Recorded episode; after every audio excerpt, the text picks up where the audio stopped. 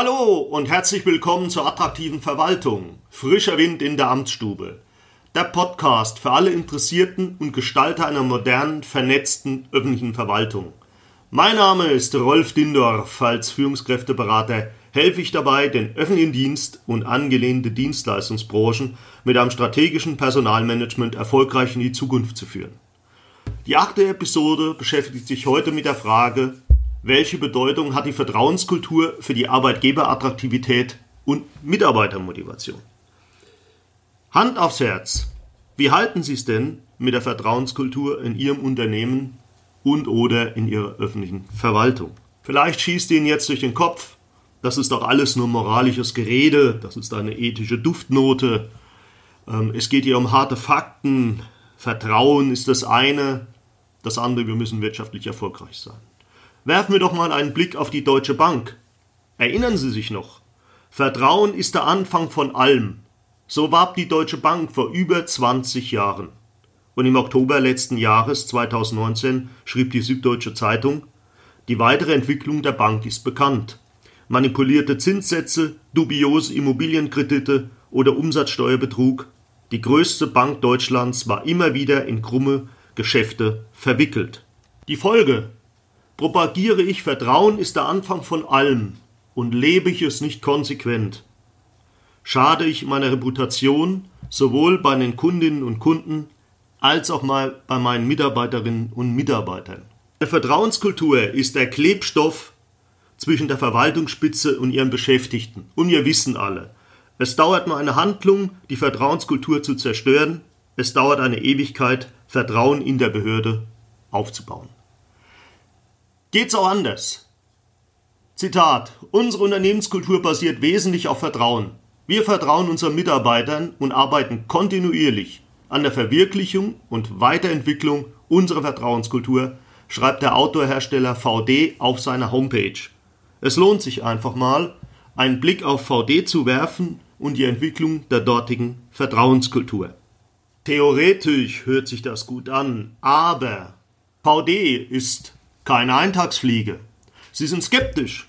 Dann werfen Sie noch einen Blick auf Blanco. Blanco ist ein deutsches Familienunternehmen mit Sitz in Oberderdingen und Hersteller von Haushaltsspülen. Und Blanco schreibt und lebt es auch auf seiner Homepage. Ein wesentliches Merkmal, Zitat von Blanco ist, den Mitarbeitern viel Freiraum für eigenverantwortliches Engagement und somit auch einen großen Vertrauensvorschuss einzuräumen.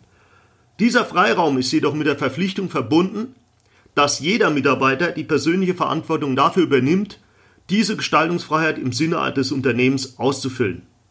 Ein Großteil der Mitarbeiterzufriedenheit und der Attraktivität von Blanco als Arbeitgeber beruht auf der Wahrnehmung dieses Wertepaares von Vertrauen und Verantwortung. Blanco ist ein Beispiel für das konsequente Leben von Vertrauenskultur. Der wirtschaftliche Erfolg dieses Unternehmens geht einher mit der Mitarbeitermotivation und diese wiederum mit der gelebten Vertrauenskultur.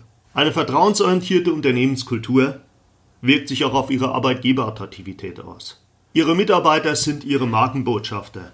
Was machen die denn nach Feierabend?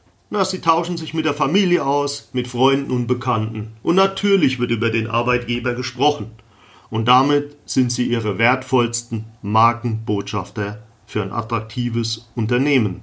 Und eine vertrauensorientierte Unternehmenskultur mit ihrem positiven Image, das ich abends erzähle und damit indirekt für ihr Unternehmen und oder ihre Verwaltung werbe, ist doch ein zentraler Baustein, um in Zeiten des Fachkräftemangels und der demografischen Entwicklung ein Ausrufezeichen zu setzen. Daher machen Sie einen klugen Schachzug. Setzen Sie auf eine Unternehmenskultur mit vertrauensorientierten Werten. In jeder öffentlichen Verwaltung bzw. jedem öffentlichen Unternehmen wird eine Unternehmenskultur gelebt. Erstens. Die Frage ist nur, sind sich alle Beteiligten des gemeinsamen Werteverständnisses bewusst? Zweitens. Möchte man genau diese Unternehmenskultur haben? Drittens. Oder sollten besser alle Mitarbeitenden der Kommunalverwaltung, Landes- oder Bundesbehörden oder Stadtwerke an der Weiterentwicklung der Verwaltungskultur arbeiten? Viertens. Welche Werte und Normen sind derzeit in der Verwaltung anzutreffen? Fünftens. Nicht die im Leitbild veröffentlichten Werte, sondern die realen Gegebenheiten zählen. Was bewirken diese Werte? Sechstens. Wie zeigen sich diese Werte im täglichen Miteinander? Fazit.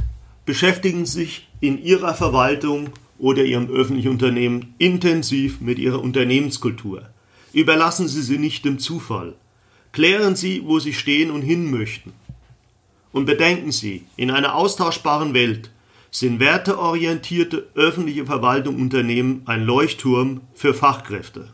Setzen Sie auf eine Vertrauenskultur und binden und finden Sie dadurch Fachkräfte in unserer heutigen Zeit.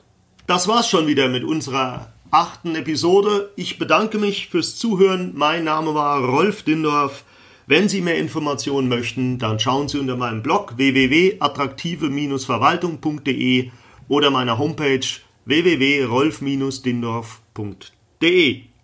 Ich wünsche Ihnen noch einen schönen Tag und bis zur neunten Episode. Machen Sie es gut. Tschüss.